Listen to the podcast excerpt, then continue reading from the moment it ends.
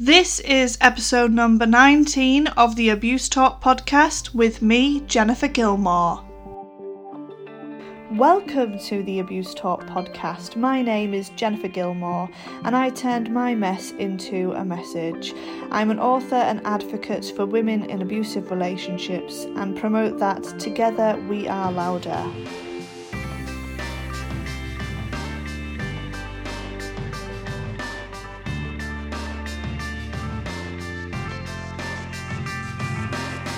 Each fortnight, there is a new episode on the Abuse Talk podcast featuring a series of interviews with those that work in the domestic abuse sector, getting an inside feel for what it's really like in their job role and sharing it with all of you.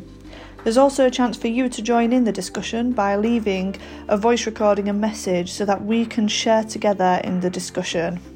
Today we have part two of the Zoe Parsons interview. We had to separate it into two parts simply because we had so many questions coming in about narcissistic abuse. Before we get started, I want to say a huge thank you to Rockpool. They're the main sponsors for hashtag Abuse Talk, and we couldn't run in the same way without them. Sue Penna, who is a part of Rockpool, has just released a self help book called The Recovery Toolkit. It's a 12 week plan to support your journey from domestic abuse, and you can get it now on Amazon in ebook and paperback form. It was actually a part of the program which you would attend in person, as I did, but this is now accessible. Obviously, with lockdown in place, it gives people the chance to continue the program at home or actually begin it. So, do have a look at that, and you can find Rockpool on uh, their website, rockpool.life. I also want to say a thank you to patrons Katrina Hay, Susan Rahima, and Dion Marsden, and they're a part of my Patreon account, which you can find at patreon.com forward slash Jen L. Gilmore, and they're on the hashtag abuse talk tier or above and basically they get to find out everything before anybody else.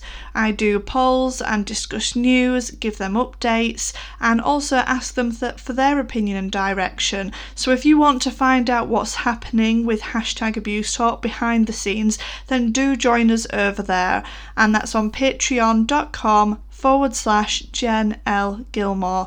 All support is welcome over there, and so thankful to sponsors and Patreons to keep this podcast, the forum, and the Twitter chat going. Now, for what you're waiting for, let's dive into that interview with Zoe Parsons. I think you'll agree it follows on from the last one. It's informative, and I learnt so much about narcissistic abuse. It certainly left me thinking for quite a few days. So, thank you, Zoe, for joining us, and I hope you all enjoy this interview. Right, hi everyone. Welcome to this sort of special because it's a part two, and I've never done a part two to an interview before, and I'm talking with Zoe Parsons, and we were discussing last time about narcissistic abuse. Zoe helps people after they've come out of a, an abusive relationship, and she specialises in the, this narcissism and this personality disorder that we've been sort of looking at. And you sent in a mass amount of questions, and last time we couldn't finish them all. So I said, let's let's get through them because the whole point of it of doing these interviews are really to um, get your questions answered. So I feel bad leaving anyone out, and Zoe has kindly agreed to um, continue this obviously things have changed since we last spoke so last time zoe was in the car i was downstairs i'm now in the bedroom so apologies for for what you can see right now. And I think Zoe's up in in her bedroom as well. So um, we hope you all keeping safe and everything, and hope that hopefully this will take your mind off it, and hopefully we'll have a positive um, conclusion to the interview. So anyway, thank you, Zoe. For joining us yet again. Thanks for having me. How are you doing? I'm all right, actually. Thanks. Yeah, I'm good. Kind of. Uh, what are we in now? Week three, week two. I I can't even time days and time seems to merge a bit. I know it's actually a bank holiday Monday right now, and I'm like, what? I know. Gone. It just feels like a weekend or a weekday, or oh, I don't know. well, thank you. Um, so we're just going to delve straight into it, and I'm just going to go through these questions um, because it's so it's so important to get the answers to these. So, following from the last interview, we're going to go straight into it now. Um, if narcissistic abuse causes the child to face the world as a victim and not as an independent person with abilities and opportunities, what are the long term consequences? Do you want me to repeat that one? Because it's a bit of a mouthful. Yeah, go on, repeat it. So, if narcissistic abuse causes the child to face the world as a victim and not as an independent independent person with abilities and opportunities, what are the long term consequences? All right, so I'm not sure what you mean by long term consequences, as in for the narcissist or for the person that the narcissist is with. So let me answer it from both perspectives.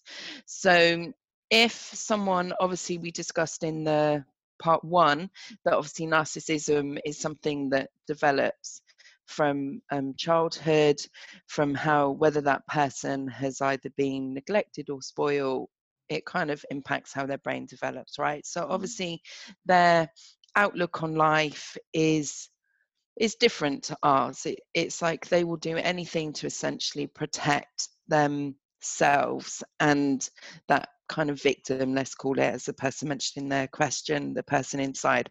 So for them as a narcissist, because they don't actually see anything wrong with how they are, they're just going to continue through life using people, mm.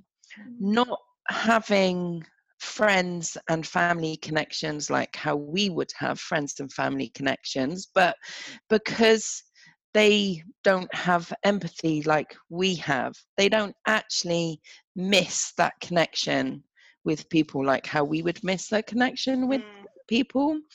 So for them, they're just going to continue as they are, essentially using people, abusing people, taking from, you know, what they can get from people, and they'll just kind of continue in that way until they die essentially i mean right. there's there's no changing a narcissist you as a person who is involved or maybe it's a family member, a work colleague, or a partner, you mm-hmm. can't do anything to change them. You because essentially change always has to come from within.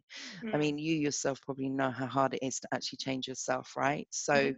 to look at changing someone else who actually doesn't think there's anything wrong with them, it's just a complete waste of energy on your part, which really goes into the second half of the answer to that question. So if you're a person and you're with someone who's narcissistic and you're thinking, what are my long term prospects with this mm. person? Essentially, they will stay with you as long as you're giving them supply. So that mm. supply can take, can be for anything. It can be emotional supply, it can be what you give them financially it can be what you provide for them like economically it can be sexual supply it's anything that essentially feeds the emptiness that's within them so for you you're just going to end up getting exhausted you're going to exert all your energies trying to change this person, fix this relationship, and you're not actually going to be able to get anywhere. And the only thing that you will achieve is you yourself being exhausted, you yourself being worn out, and them still continuing on. yeah, so I mean, so obviously, I think they mentioned about um, a child victim here as well. So, what if um, the obviously they're a couple and they have a child? What are the what's what's going to happen to that child in their development with you know that kind of um, parent figure that they're looking up to? So obviously, if you do have a child with a narcissist, you can obviously we know that any form of abuse impacts children, right? But you can counteract that by you yourself as the parent being consistent, being, um, you know, honest, not um, giving them everything that they want. So, for instance, with my daughter, because obviously I've got a, a, daughter with a narcissist, so with her, she's eight and a half. So, with her, I make sure that she has, she understands the situation, but mm. in a child friendly way. I make sure that she has appropriate boundaries. So, yes, I discipline her. She knows that if she misbehaves, she's going to ha- not have the iPad for the weekend or whatever it is that you're to, whatever privilege it is, you're to remove from your children, right? And it's just being consistent with that. It's, it's consistently loving them, talking to them, and setting boundaries and sticking to those boundaries. And if you do that, the impact that the narcissist is going to have on your child will be lessened definitely mm. okay well thank you for that um, so i mean i think we've covered this before but um, somebody's asked are they able to ever admit and account their actions? Do they know what they've done and the damage it's caused? So yes they know what they're doing but they don't care. They don't see anything wrong with it. They actually like how they are because it fulfills their needs that they have. So essentially, narcissists are extremely selfish. And because they are so selfish and because they're so entitled, all they actually care about is them and getting what they want. And they will make sure that they will achieve that, even if it's at the expense of someone else. So, yes, they know what they're doing. No, they don't care. And no, they won't change. Okay, and um, somebody sort of followed this on to will they ever stop, which I think you have answered. But this person said, My ex's sole goal seems to be to bankrupt me, and he doesn't care that his affects our kids. He is achieving this by several means not paying support, hiding money, my rising legal bills, which is forcing the sale of my home um, to pay it, etc. Yeah, so, no, they um, depend. So depending on the relationship you have with that narcissist, so some narcissists will just totally discard you and they won't want anything to do with you, mm-hmm. but majority of them in my experience tend to hold on they will stalk you and they will do these like smear campaigns that obviously that person there is experiencing and unfortunately they tend to not stop mm. and and really with that type of situation it's just a case of what can you do to one um, not engage as much two emotionally protect yourself and obviously financially protect yourself and your children and it's kind of looking at for them it just becomes a game they're a game. They're they're just spiteful. They they want to get revenge. It's like you've hurt their ego. You've hurt their perceived image that they project. So for them they want to do anything they can to kind of one appear that they're still the perfect parent but two they still want to get back at you mm. for the damage that you've done to them and they don't care that if it hurts you by effect it hurts your children.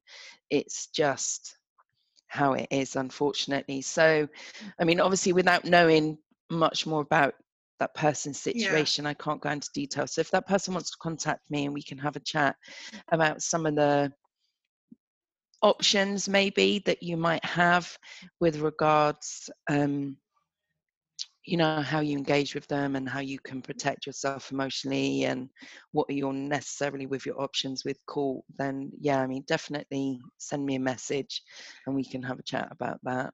No that's great. I mean I, I think it i think it is difficult and i don't know if you've heard the term but it's um sort of letting go of the rope. I don't know if you've heard of that before, where you're yeah. pulling pulling on it so you know you're opening the emails the text messages and everything and i mean it took me a long time to gradually stop that. So mm-hmm. obviously child contact doesn't help any situation. But for me um i don't know what it must it, it must it's a part of the abuse that you feel that you need to open these emails or text messages or listen to those voice notes or whatever but for me i couldn't decipher what he wanted from the message because all you can see is the verbal assault in mm-hmm. in the um, context of the email or messages and so it took me going to see somebody and it was really a, a parenting coach because i felt i wanted to help my parenting as i go through family court to help them. And really it was how i managed the situation to respond and engage with um, him. And she in the beginning what she would do is she would read the email i wouldn't open it and she would just tell me this is what you want so the one sentence that was important. mm-hmm the rest ignore it, you know, and just directly answer the question.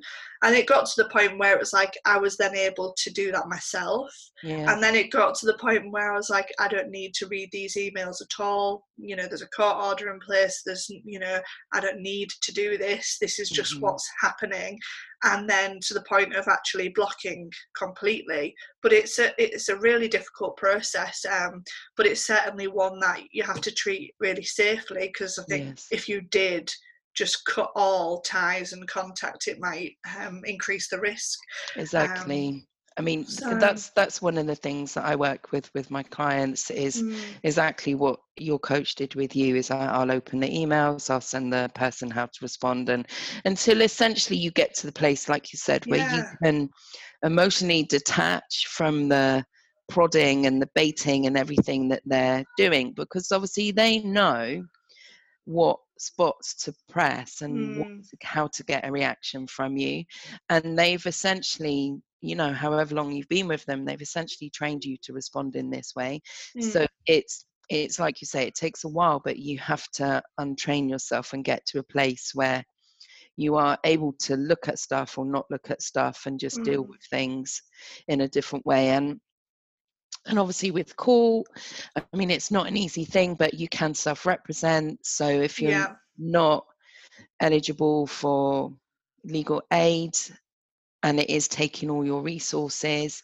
Obviously, your ultimate thing is you need to keep your home for your children, right? So, if that means that you need to self represent and go down that way, there's always that as an option. And even though that in itself might seem really scary, there are people out there and there are charities that mm. can help you to do this effectively yeah, and just to note, if anybody was watching, I do have a solicitor that works and sort of gives advice and guidance for no for no cost at all. So if that's something that you did need, you know, do get in touch. Um, no, but I would say as well, coming back to what you said, um, that was such an important thing for me to do. So the service that you're offering is completely valuable, and I'd say to anybody that is struggling with that um, and feeling dependent on reading those messages and you know getting upset uh, you know about what's been said and not seeing what that person wants to you know invest in it because mm-hmm. I had no money, but I paid this person to in in the end to do that, and but she gave me the right tools and the ability, the confidence to respond a certain way, mm-hmm. uh, eventually to get to the position where I am now, where if anything was sent, I would probably laugh, or yeah. I would it wouldn't affect me emotionally the same way it did then when I was in that that period of uh, just coming fresh out of the mm. relationship. So thank you for doing what, what you do with that. Um, so we've got this again, you know, are narcissists, and narcissists aware of the abuse they do, or do they just don't care? I mean, you said they they do know. Whether we know if they care or not, I, would be interested to hear what you say there. But somebody said, you know, why does my NAD pri- um, privates and unprivates his social media even though he has blocked me. So i guess you've answered that in the same as a tactic really it is a tactic.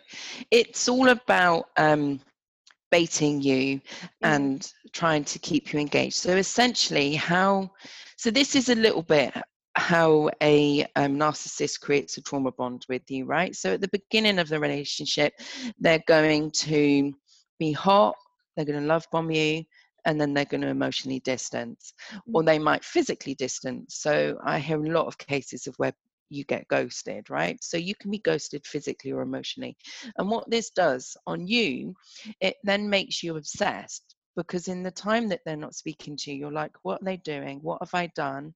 What could I have done better? And you think about everything that is your fault that you could maybe change. So when they come back, one, you're so happy to see them. And two, you're just relieved and you stop thinking about all of this stuff going on in your mind, which is them. So your focus is back on them in a physical way. But when they weren't there, your focus was also on them mentally. So your mental capacity all the time is being used up with thinking about them. So when you leave or when they leave and they do this type of similar behavior, it's essentially the same thing that they did in the beginning and what it does is it makes you mentally consumed with them. And mm-hmm. when you're mm-hmm. mentally consumed with them, you're not focusing on yourself and you're not focusing on your healing and you're distracted maybe with the attention that your kids need you're distracted at work so you're not able to maybe push yourself forward to get that promotion because you're not 100% present and this behavior is essentially them still controlling you. They might not be controlling you physically, but they are controlling your mind. So you have to get to a place where you go, no, I'm not going to play their game, and you block them. Mm. You take control. And I know this is really, really hard to do because it goes back to the trauma bond where you end up becoming addicted to them. Mm. And this blocking actually ends up being like a physical withdrawal that you're going through. It's like they are essentially your drug of choice.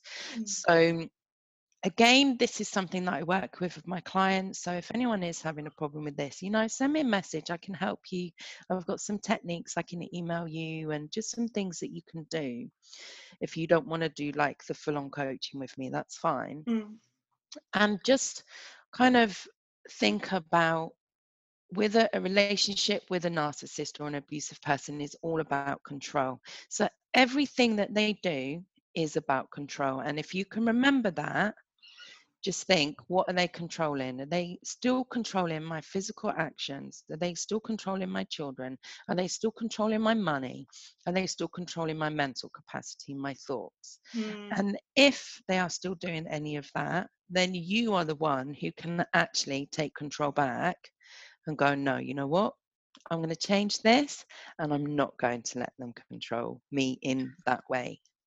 And like you had a big smile at saying that, and, and, and to be honest, you know, I look back and it was a really hard slog to yeah, begin with.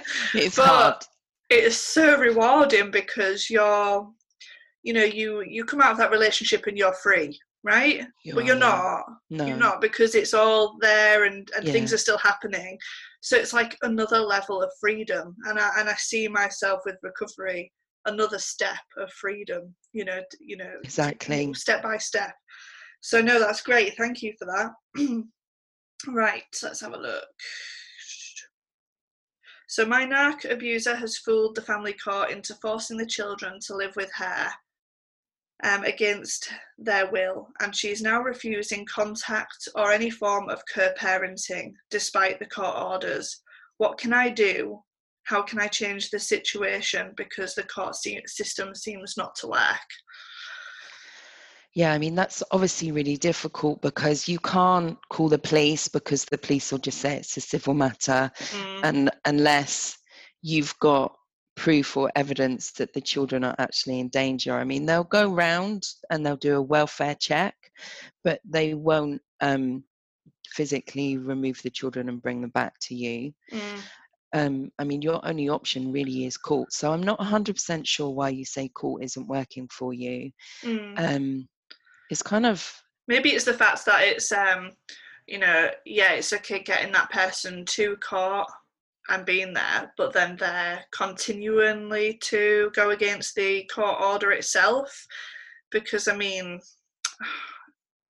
you know, I, I don't know about you, but when I was going through the system, I was so scared that I was going to be fined or imprisoned if I mm. missed even one um, access. But I realised towards the end that that you know um, I had to make a choice to safeguard children to sort of stop it and um, I realised that actually nothing was done with that because the court did listen to me to see my concerns. But then you hear of all these stories where people have purposefully stopped court, um, you know, they access and nothing has happened. And then you see the other side where they have been fined or imprisoned or, you know, they've lost the, the complete residency order mm-hmm. over it. So I don't know really. Do you think maybe it's uh, whoever you get on the day kind of i know. I mean it's it's it's hard because like with the court process you can it seems to be very hit and miss. Like you can have a really good cafcass officer and then one that's mm. really biased. It's the same with social workers. It's the same with the judge. It's the same even with your you know if you've got a solicitor or a barrister that they can end up even taking the side of yeah. you know your ex and which sometimes in a way i do feel that although self-representation is scary mm. in a way you are the only one that has your best interests and the best interests of your children at heart and you are the only one that knows your situation properly and sometimes I think that can actually be to your advantage because you have a vested interest. Whereas sometimes, depending on the solicitor and the barrister that you have, if they're not necessarily specialist in this area, they can be mm. kind of a bit unhelpful. But yeah, maybe um, it's something like looking for somebody that is specialist in the area, which you don't think about when you originally go looking for a yeah. solicitor. You just sort of just assume that every solicitor is going to help. exactly.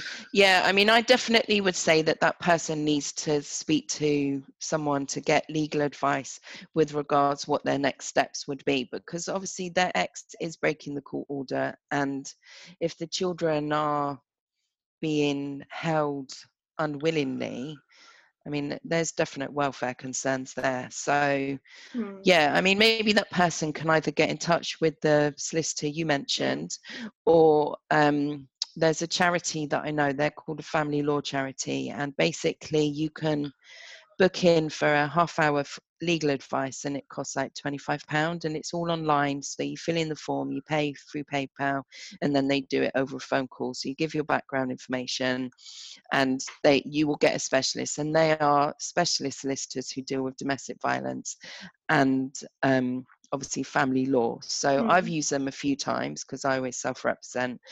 But um, you know if you just want to know what your next steps are maybe do that write out everything in detail and then just either contact your person or yeah. contact them.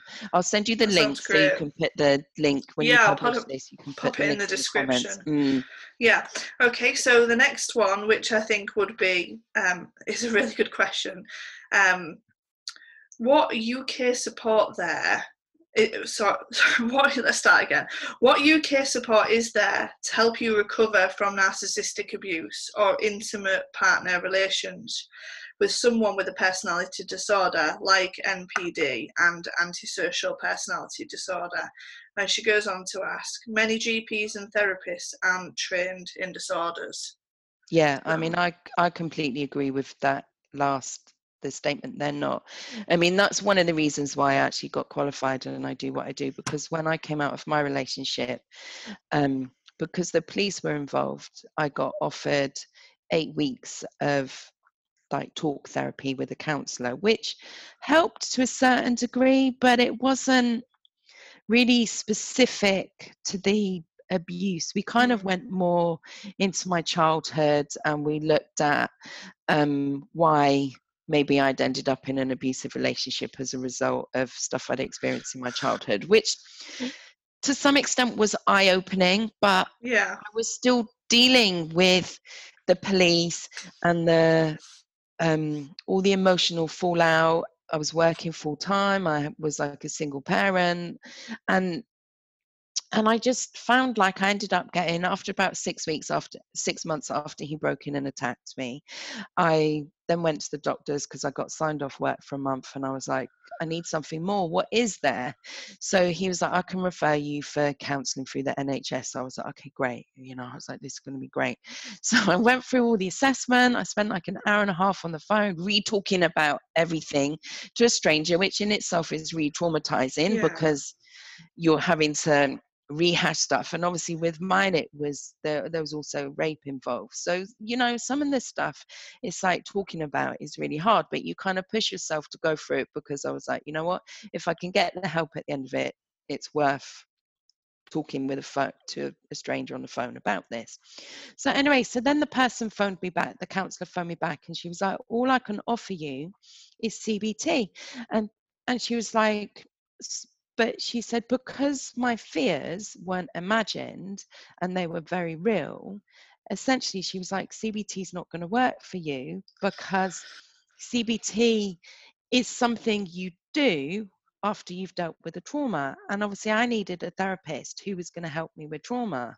So i was like so what do i do? Where do i go? And there was literally all i had was facebook groups and yeah. instagram posts. And you kind of think what is there? Where can I go? So, in the end, at the time I was working for Sky. So, I just contacted, I had private health insurance and I contacted them and I ended up managing to get a therapist who actually dealt with trauma and rape and i think i had i had like sessions with her every week for about six months and to be honest without that in the end like i was diagnosed with ptsd i had bad women's syndrome i had panic attacks nightmares flashbacks you know i mean the whole everything that you get as a result of experiencing being in an abusive relationship. And and i just thought where do you go? Like her service her services weren't advertised. There was no it was kind of potluck that i even got mm, her. yeah. And i was like where do you go? So when obviously i'd healed and then i thought you know what I'm going to train and qualify and just make myself available to help people so that they can one they can look at me and they can feel confident knowing that they're speaking with someone who's been there done it. Obviously i i'm at a place now where i've done like the complete journey of healing. I'm happy i'm in a happy healthy relationship you know? So it's kind of if you need help come and speak to me Mm, no, I completely um, agree, and I think there's um, you've got a, an amazing Facebook group. I know you you said you were looking at Facebook groups, etc. But exactly. to be honest, it's finding the hidden gems on Facebook, isn't it? And and these different communities. So um, you know, do check out Zoe's Facebook group. Um, it's certainly got a wealth of information and support in there. So yeah, um, and obviously I'll put all of your details in the description of sure. this um, podcast so people can find it a lot easier. Um, so, do you? Th- this is the last question from um, people that have sent them in, um, and this one has not been covered. And okay. again, thought provoking. Do you think there is a connection between narcissistic abuse and parent alienation? Um, as in, yeah, I mean, if so, obviously, with narcissistic abuse, it, we know that it develops in childhood, right? So, mm-hmm. if that child has been a res, you know on the receiving end of parent alienation maybe they've been taken from the non-narcissistic parent and they're being brought up by the narcissistic parent then yeah i mean there's definitely going to be some kind of impact on that person because like obviously narcissism develops as a result of abuse essentially and if you are being deliberately alienated from a good parent then i mean that's definitely in my mind i would say that that's a form of abuse mm. because the person isn't just going to be withholding you know access or contact with that parent they're going to be basically running that parent down and making that child feel afraid to have contact or maybe feel that they're not loved and and you know one thing i do know from what i've experienced with my daughter is you have to make sure that you don't say that the other parent is bad because mm. your child's identity is still caught up with that other parent. Right. So if you say that that parent is bad and they've done this and they've done that, it said that child takes that on board for themselves and they essentially say, I'm bad, I'm evil, I'm worthless. So you have to be when you're speaking about if you're the healthy parent and you're speaking about the narcissistic parent your child you have to be honest but you have to be neutral you yeah. have to do it in a non like i hate the bastard you know you can't be you know you might feel that inside but you can't be doing that mm. with children. It has to be this is your dad this is your mom we are not together anymore because of x. I still love you. They still love you. And neutral. Don't be because obviously otherwise you're going to end up having a child who takes on some of that bad feelings and uh, you know identity which you know if that's prolonged yeah it's going to have a massive impact on their development and mm. i mean who's who's not to say that they wouldn't then develop some form of narcissism to protect that damaged mm. child inside and i think it's um you know, I've always been the one to say, you know, that that neutral ground, and which is, you know, it's really not easy at times when you when maybe the other person is not being the neutral ground that you are, um, because you know that.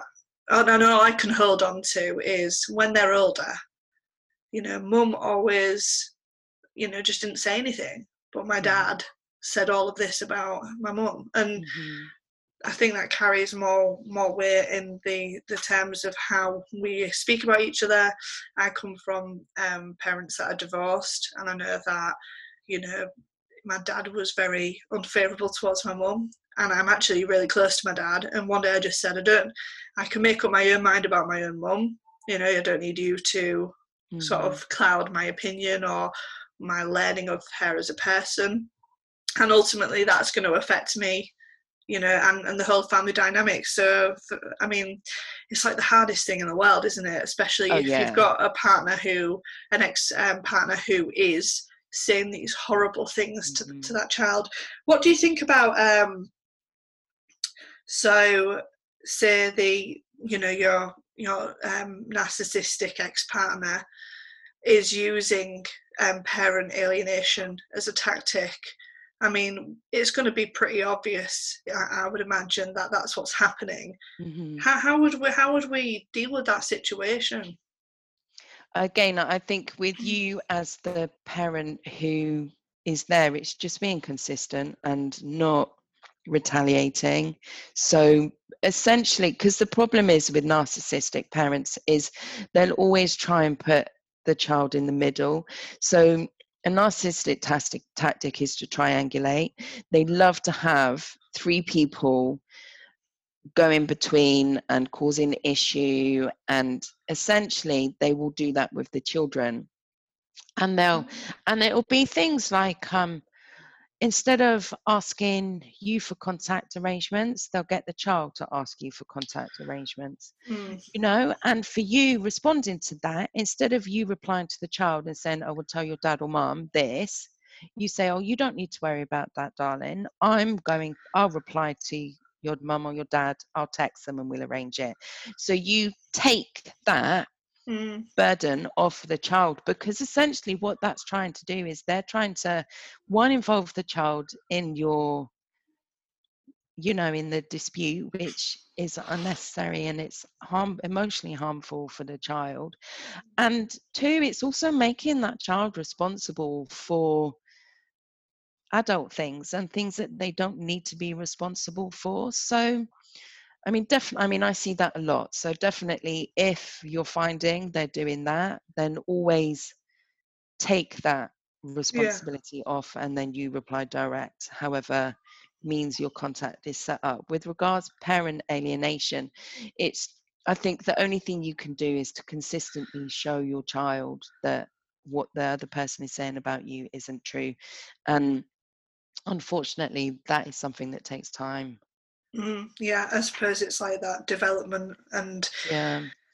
trying to keep on top of a relationship and Yeah. and that's not easy if it's suppressed by not being able to see them so yeah no thank you i thought that was really interesting about the sort of the you know looking at as the triangulating and, and how that fits in and can think back to certain Yeah. situations um, Yeah. you know that sort of leads me on to say you know you you you've experienced lived experiences and and I have as well and we're both talking about this quite openly we are talking at, about it maybe as a, a matter of fact situation you know Mhm. I'm able to sort of box things and open the box yeah I can choose what I want to talk about and I'm sure that's the same for you um and f- for me I think you know, I want to say thank you for that because it's still not easy.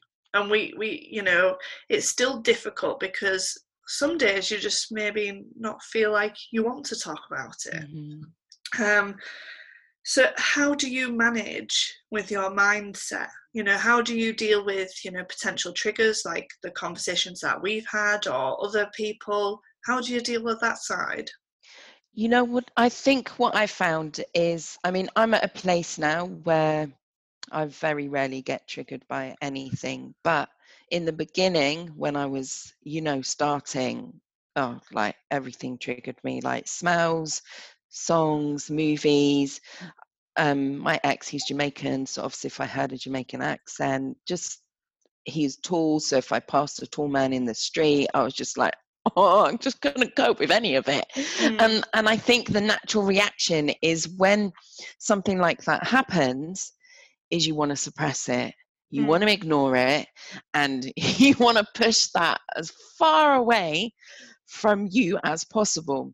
But the only problem is with doing that is when you suppress, it then causes mental blockages and that those mental blockages is actually the things that causes the nightmares that causes the panic attacks and makes your triggers worse so as unpleasant as it is you have to feel it to be able to go through it so one of the things that um, i'll do with my clients is basically create essentially it's a worry journal Mm. where basically you get a piece of paper and you section it up and then you write down in one section the incident that happened your you write down your feelings so whether it was fear panic worry anxiety whatever it is you, and you give it a rating.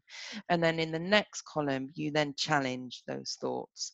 So you go to you ask yourself questions such as what's the proof? What's the evidence? I- am i thinking too black and white?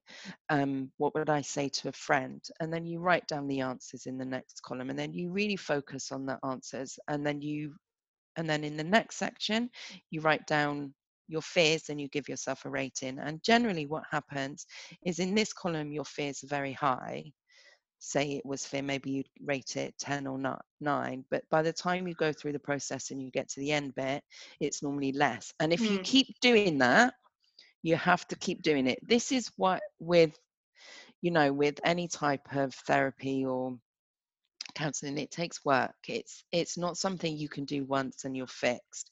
I mean i had my therapy was for six months. I'm sure when you was with your coach it was for a sustained period of time right? Yeah. Yeah so it is something that you have to be prepared to invest in yourself to do the work and you have to be prepared that at times you're gonna feel really crappy. Mm. but i can guarantee you that if you do it you can get to the other side where Mhm. these initial feelings and triggers that end up being so overwhelming actually become less until they kind of don't end up controlling or overwhelming you and you can kind of like you say talk about your situation as and when you want to you're not triggered by random things and it's it's just you it's just another form of you taking control Yeah. of your situation and going okay i'm going to get support from someone i'm going to get validated one thing i'm going to talk about my experience and i'm going to receive validation because you know when you've been in an abusive relationship the one thing you feel is that you're crazy and you don't actually trust yourself and was it really as bad as Mm. it actually was No, Right. that's um, that's great. Thank you so much for that.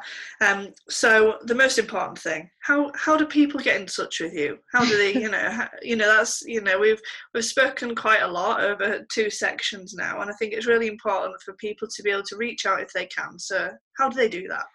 Yeah, so obviously you can find me on Facebook as Zoe Parsons. My um, practice name is Self Love After Abuse. So if you search on that, I've got a Facebook page and a Facebook group, which is private. So if you want the support, come and join the group. Um, obviously, my website, which is www.selfloveafterabuse.com, and I'm on Instagram. Pinterest, Twitter, LinkedIn. I mean, basically, uh, you'll either find me under my name or under my practice name. So I think if you do Google search, you'll come across some stuff. no, that's great, and of course, um, I will put put everything in the the the information. But for anyone listening, I wanted to hear from you. Um, so I just want to say a huge thank you for You're answering welcome. those questions. Some of them were not, you know, they're not easy to hear or they're not easy to dissect. Or if you don't know the full point of view, it's really difficult. So do if um, you want a further knowledge from those uh, questions that you've had answered for those that sent them in, do get in touch with Zoe if it's not brought any kind of uh, clarification. Some of them were very specific. So it would be good to, you know, you can contact Zoe, get in touch with her, take that opportunity to connect with Zoe and to find out further if you need to. Um, and just a big thank you, Zoe. It's been an absolute pleasure to put a real person to a profile that obviously we've been connected for some time now, and I know you've been on the Twitter chat quite a few times. So it's been just a really lovely um, chance to sort of talk to you and get to know you a bit further and hear about what you do. So Well, thanks for having me, and I hope everyone has found I'm at sure least got some answer to some of their questions. But like you said, definitely ping me a message if you want to know more, because I'm always available for a chat. Yeah, I think it's one of those subjects where it it's like some of it just has has context or you just need to have that validation that uh, for yourself you know all of all of that like the kind of questions that are swimming on in, in your head and people are in different parts of their recovery stage or maybe Mhm. still with that partner which won't Exactly. won't help the you know sort of understanding of Mhm. of some of the answers as well. So thank you. I found it really eye-opening. I know after the first part, I ended up talking to my husband about it and sort of you know going through and analysing things yet again, as you do. So so thank you for that and thank you for bringing your knowledge. And I will let you go now. Um, thanks. Well, so bye. And obviously, thanks so much for having me. It's been really good. no, thank you. Bye.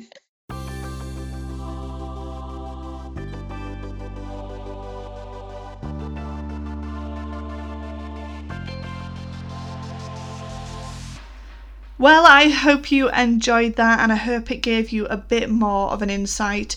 Zoe has opened her inbox, so if anybody did need to ask any more questions or find out any further information, do find her.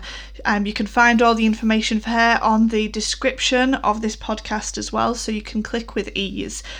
I also want to mention that on the 27th of May, we are officially opening the hashtag abuse talk website. We're having an online grand opening and we're so excited. So we hope you can check it out then.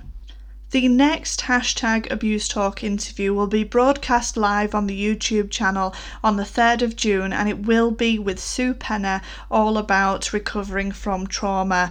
You will also be able to catch it on the podcast on Thursday, the 4th of June and going forwards. You can also listen to it on Access Northwest radio station Wednesdays at 8 pm, Saturdays at 2 pm, and Mondays at 5 am for those early birds.